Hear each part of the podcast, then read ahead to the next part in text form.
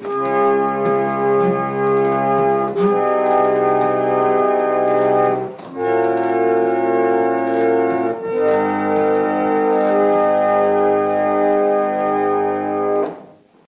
and welcome to Ipse Dixit, a podcast on legal scholarship. I'm your host, Brian L. Frye, Spears Gilbert Professor of Law at the University of Kentucky College of Law. My guest is Grace McLaughlin, a recent graduate of Harvard Law School. We will discuss her note, Fanciful Failures Keeping Nonsense Marks Off the Trademark Register, which is published in the Harvard Law Review. So, welcome to the show, Grace. And thank you for having me. The pleasure is truly all mine. I absolutely adore this paper, and I've been looking forward to talking to you about it for a really long time because it's a subject that I've been fascinated by. And I was delighted to learn that you actually answered so many of the pressing questions that I had about what was going on in, in trademark.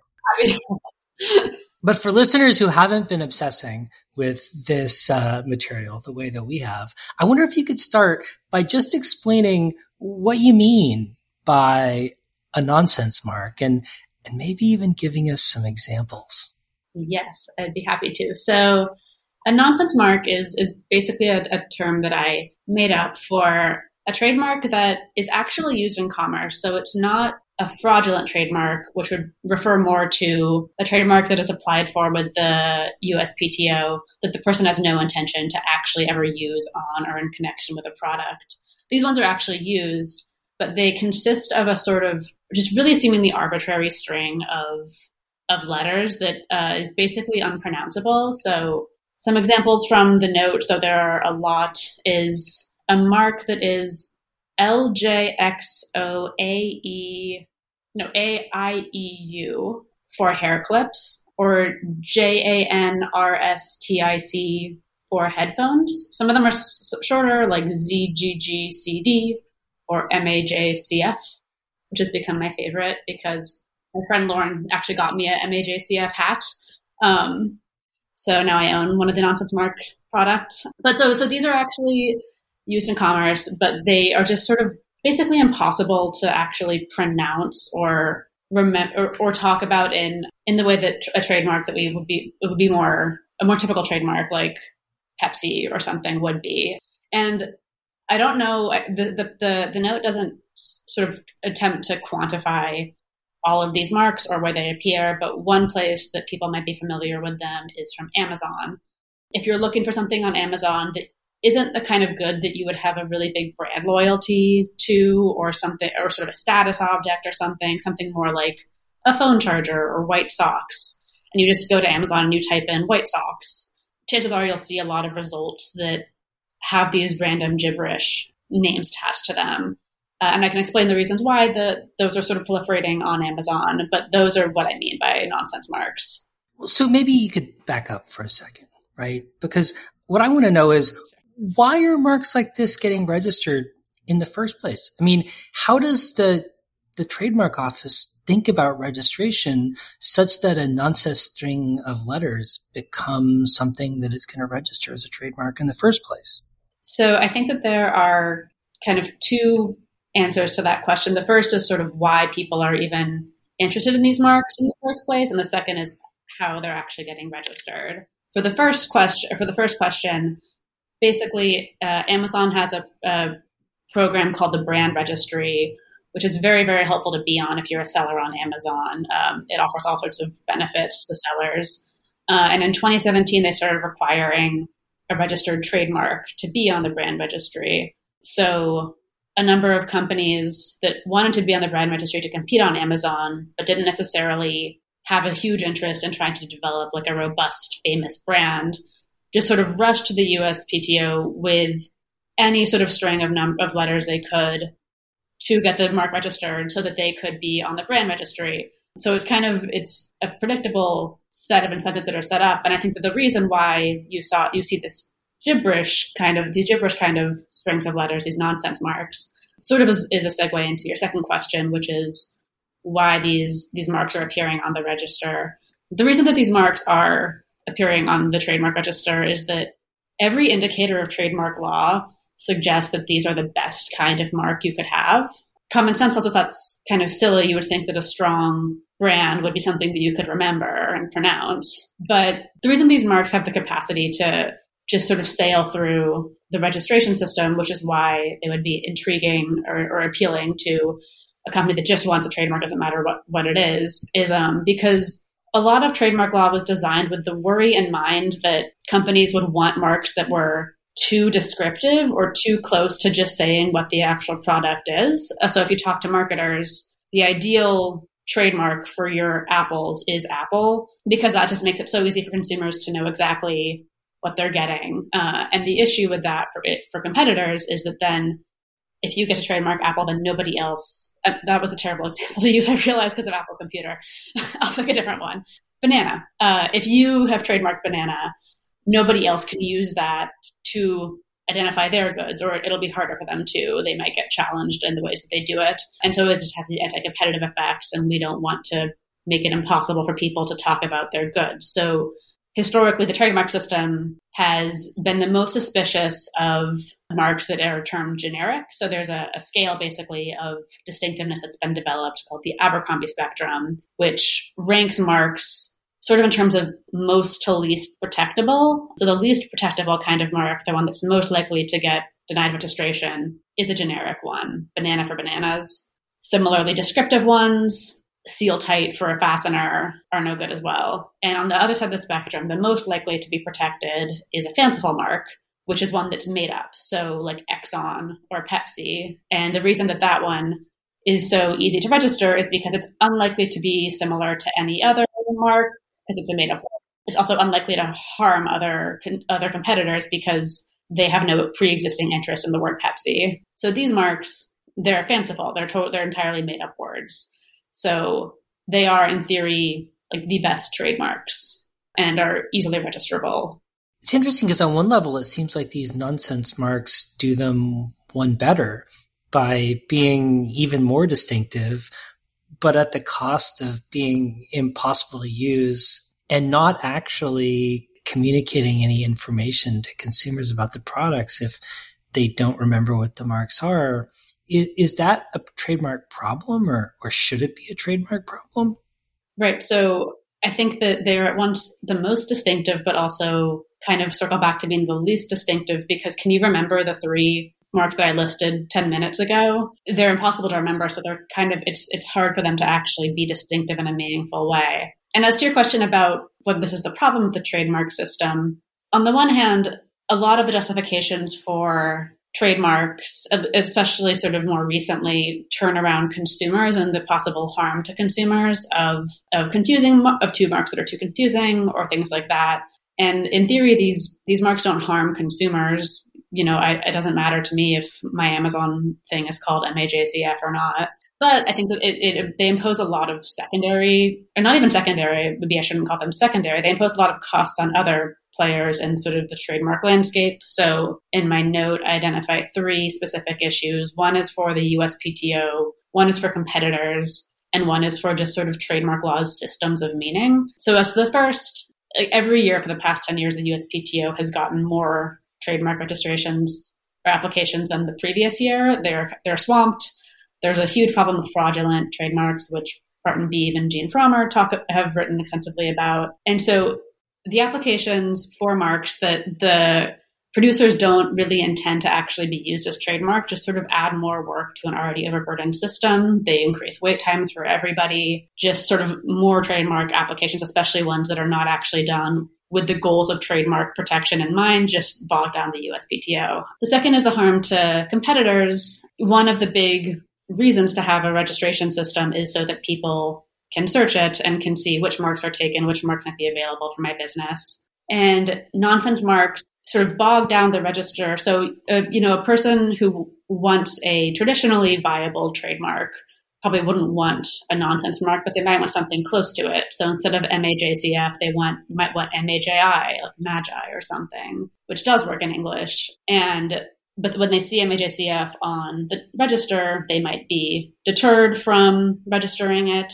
Uh, if they already have MAJI and somebody tries to register a nonsense mark that's similar, they might have to expend costs trying to fight it. Of course, small businesses especially don't have necessarily have the resources to fight these battles. And then it also just creates so much uncertainty. You know, you could try to do MAJI, but it just it's you would be taking a big risk.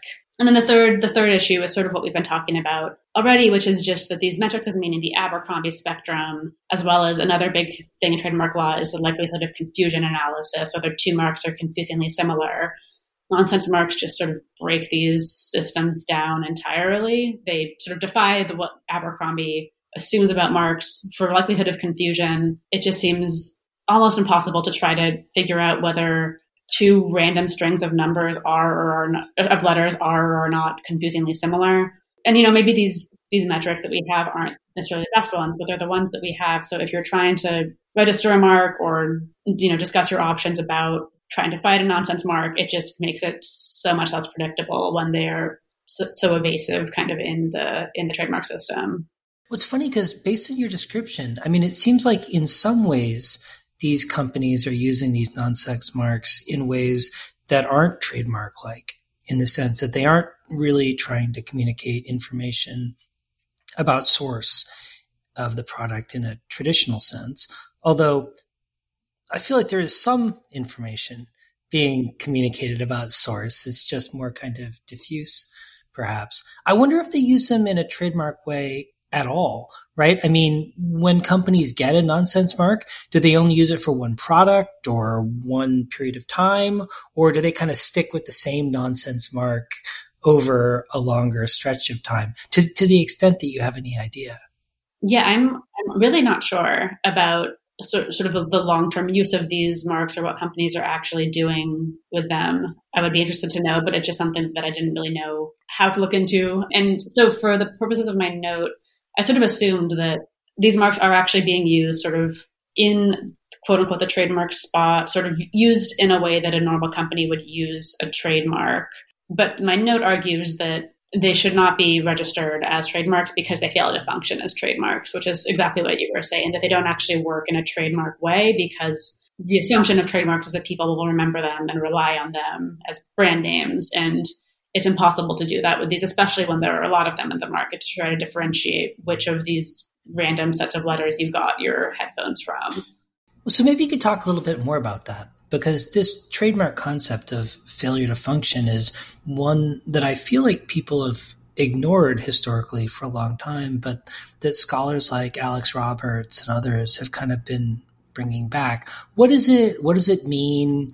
And what role does it play or should it play in a trademark analysis. Yeah, uh, Alex Roberts has described failure to function as the redheaded stepchild of trademark law, um, but it has uh, it has been sort of having having more of a moment recently. Even just numerically, if you search failure to function in the trademark uh, in in the TTAB database, every year there are more decisions that invoke it. But so basically, the idea of failure to function is that it comes from the language of the Lanham Act, which is the the statute that sort of creates the trademark system, uh, which defines trademark as any word, etc., used by a person to identify and distinguish his or her goods. And so it zooms in on identify and distinguish, and basically it creates a tool for trademark examiners to refuse registration to marks that don't work like trademarks are supposed to. They don't actually identify or distinguish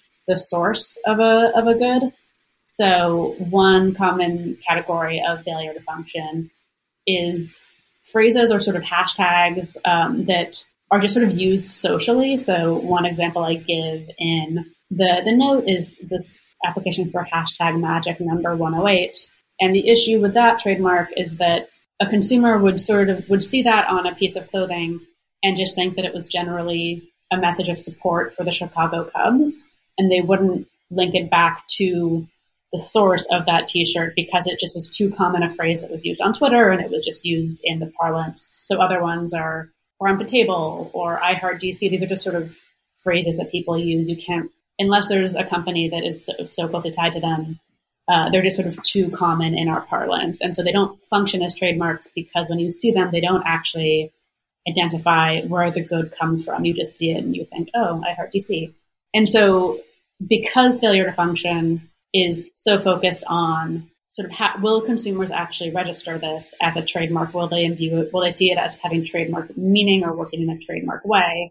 I argue that failure to function sort of is the right framework for understanding and, and sort of rejecting these nonsense marks. Um, and I, I, specifically describe an extension of a doctrine that would be linguistic failure to function. So marks that don't function because they don't actually work at the language at the level of language that people can't remember them, people can't differentiate among them. Even if at the moment they see them on Amazon, they understand them to be sort of where a brand would be on a product.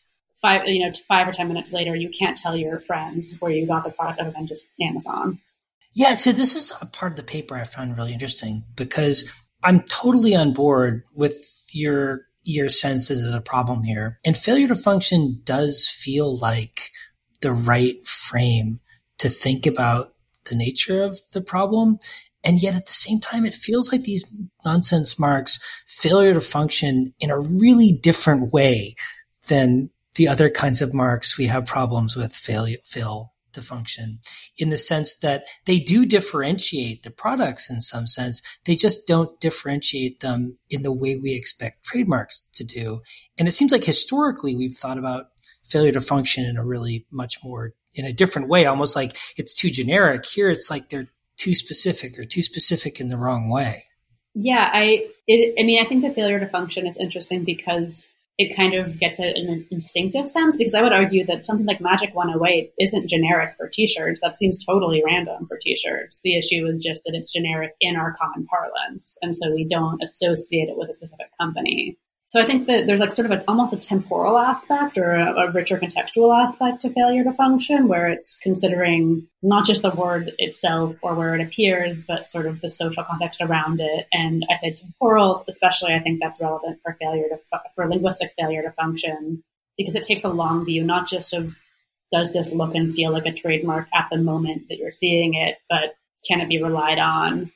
Can it be used as a trademark sort of in parlance? And of course, some nonsense marks, like it's, it's possible for a series of letters that seems random to do that to gain secondary meaning, or I give the example of K-U-W-T-K, which sounds like nothing, but is, if you are in the know, a common acronym for keeping up with the Kardashians. So there are sort of these series of, of letters that actually are doing something else, but a lot of them just don't have durational sort of staying or sticking power. And so I think that's why they fail, they, they fail to function in a contextual view, even if they do seem, they, they, they fail to function differently than Magic 108 would fail to function. Well, so from a, from a trademark examiner's perspective, how would this work in practice? Right? Like imagine I'm a trademark examiner. How do I know if a mark is a nonsense mark or something like the Kardashian hashtag you just mentioned? What, if anything, should we expect registration applicants to do in order to substantiate the kind of validity of the mark they're trying to register in this context? And what should people you know what should i be looking at as a kind of trademark examiner to figure out whether or not i should take their claim seriously? Yeah i think that this definitely is a very kind of standardsy test but a lot of tests in trademark law are standard C and sort of just about an examiner's sense of, I mean, the Magic 108 example, you, there, you can make an argument that it does, it is tied to a specific clothing brand. Um, and the examiner sort of has to, has to determine it based on the record there. So I don't think it, my hope is that it's not too much more know it when you see it than, than some of our, some of the other tests that exist. I think that, I mean, there's, there's research that I dipped my toe into a little bit, but was intimidated by into phonology, um, which is a field of linguistics about words that quote unquote work as words um, and how they're among language speakers. I think that there is a, a, fairly intuitive or common understanding of a difference between a word that I make up that works in English, you know, that you might see like in sci-fi and fantasy writers do it all the time, and a word that you make up that just does not work. So I think to some extent, I think it, maybe it is a bit known when you see it, but I sort of have faith that that actually is a fair metric. But then I think for for these examples like KUWTK, I think that if if a a person who's applying uh, for registration does have an actual reason, so I think it can be a bit know it when you see it, but I think that actually people's intuitive metrics are fairly good. And I, I don't have all the research on this, but I, I, think there's some understanding that people have a fairly common shared understanding of if you're if you're in a specific language community, what made up words work and what don't work. And then in terms of like, I think that for the example of the KUWTK, I think that so one one thing I argue in the note is that I think the applicant should be who who apply with marks that might look like nonsense should be able to provide proof that they actually are not nonsense. That consumers will in fact understand them, know them durationally, recognize them when they see them, uh, remember them. And I think one, I mean, one basic uh, way of proof is just explaining your reason for picking the mark. I think a lot of marks that are actually meant to work as marks, there's a the person didn't just grab like Scrabble tiles out of a bag. Other ones are, you know, secondary use on social media, in advertising, in in in reporting. Uh, a lot of these these these methods are also the ways that we look for secondary meaning. Yeah, so other other ways that you might look uh, for trademark meaning are those that we actually already use for marks that are descriptive, but the person has argued have uh, attain secondary meaning. So advertising for the mark, volume of sales, consumer statements, sort of media coverage, things like that. But I think even just the just the bare fact alone of actually being able to describe like how do you imagine consumers presenting this? Did why did you choose this? Where did this come from? I think that alone, uh, I think might sort out a number of these really truly random marks. Well, it seems like the linguistic failure to function framework you're proposing works pretty well when it comes to the nonsense marks that you're describing. But I guess I can't help but wondering, like, what happens if the same people who are applying for these nonsense marks, which seem to be a problem in large part because they consist of like long strings of consonants with no vowels, for example, like, what do you do with that? I mean, what if they start just submitting effectively identical marks, but just have more vowels in them so that they more closely approximate something that you might actually be able to pronounce. Or like start just going through like archaic dictionaries and picking words that have been like out of use for a really long time. I mean should should those kinds of marks be registrable? Or do you think they if they present a problem is the problem a different one than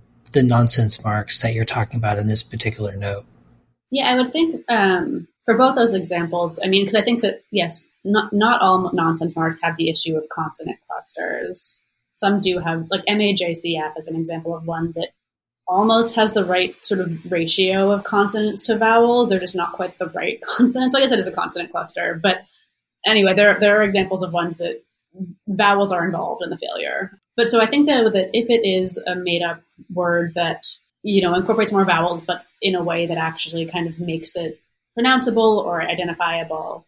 Or if it's an archaic word, I think that then you're no longer really in failure to function. It, it, soon, I mean, not all brands are strong brands, but as soon as you're into the territory of words that people can sort of compute mentally and can, you know, pr- pronounce on a basic level, can remember the next day, I don't think that it, I think those companies then are no longer really failing to function. Um, and probably are just sort of cleverly getting around. I mean, like to be to be clear, like I don't.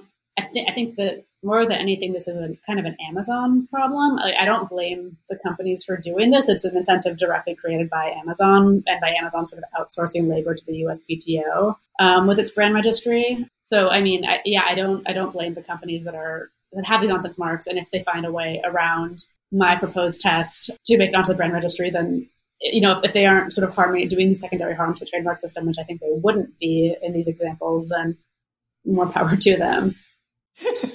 well, so so Grace, in closing, I guess the thing that I can't help but think about when you know I reflect on the nonsense mark you describe, and as I kind of reread your paper this afternoon and kind of thought about the problems it poses and that you're wrestling with in the paper, is like, what if anything does the kind of the problem you're addressing here tell us about the coherence of kind of trademark doctrine around distinctiveness and the framework that we use for sort of differentiating distinctive from non-distinctive marks. I mean, does this suggest that, you know, maybe we ought to be like thinking a little bit differently about how we go about evaluating these marks? Because it seems like on one level, the reason that these are sailing through is just because we don't have a proper framework for kind of thinking programmatically about what makes a mark a mark as opposed to what makes a mark gibberish. Yeah, I think that's that's right about sort of the distinction between uh, a mark that works and a mark that doesn't work in this linguistic way. Yeah, so so my note at the end sort of gestures toward the work of other trademark scholars, uh, specifically Rebecca Tushnet and Mark McKenna and Mark Lemley, all of whom argue that trademark law has expanded in these ways that can be potentially anti-competitive, often in the name of consumers. But they all advocate in these in in a number of their papers for a a, a focus back on what consumer how consumers will actually a more contextual analysis of how consumers will actually be receiving and understanding marks. So, you know, this comes up in likelihood of confusion. There are all these sort of exotic confusion theories that people argue consumers aren't actually confused sometimes. They just they they aren't confusing two different marks. They just understand that one person is parroting the other mark, but that's not confusion. And so here too, I think that failure to function in general, uh, but and then specifically linguistic failure to function, sort of in grounding trademark law back in a more nuanced and contextual assessment of how consumers actually are likely to behave and perceive marks hopefully can sort of cut back on some of the anti-competitive effects of trademark law. And so so yeah, so I see I see my note hopefully as part of that that body of work, um, just in its in its attempt to pay more and closer attention to how how trademarks are actually sort of working in the world, what they're up to, and how they how they work on consumers specifically. Awesome. Well, Grace, thanks so much for coming on the show to talk about this excellent note. Uh, I look forward to using it in my seminar this coming semester. Thank you for having me.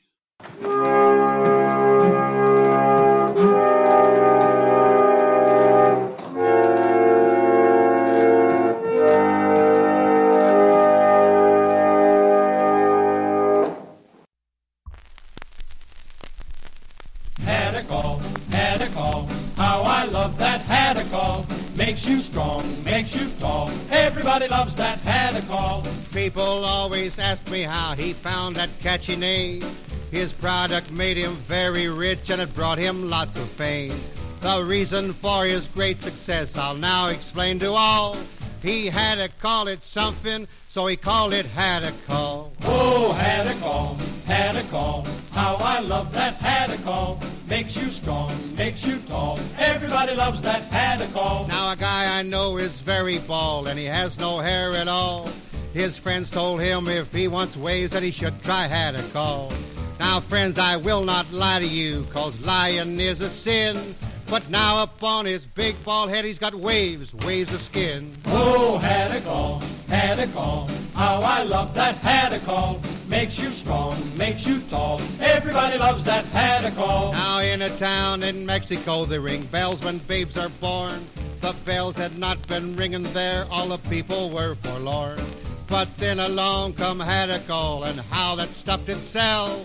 The folks all bought that family size, now the bells all ring like well, Hadacol, had a call. How I love that Hadacol. Makes you strong, makes you tall. Everybody loves that Hadacol. My brother had an awful itch on both his big flat feet.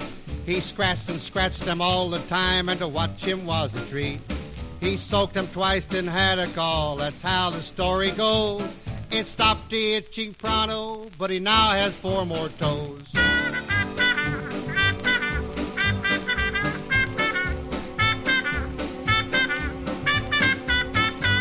Oh, Hadacol has vitamins number one and number two. There's calcium and phosphorus and iron good for you.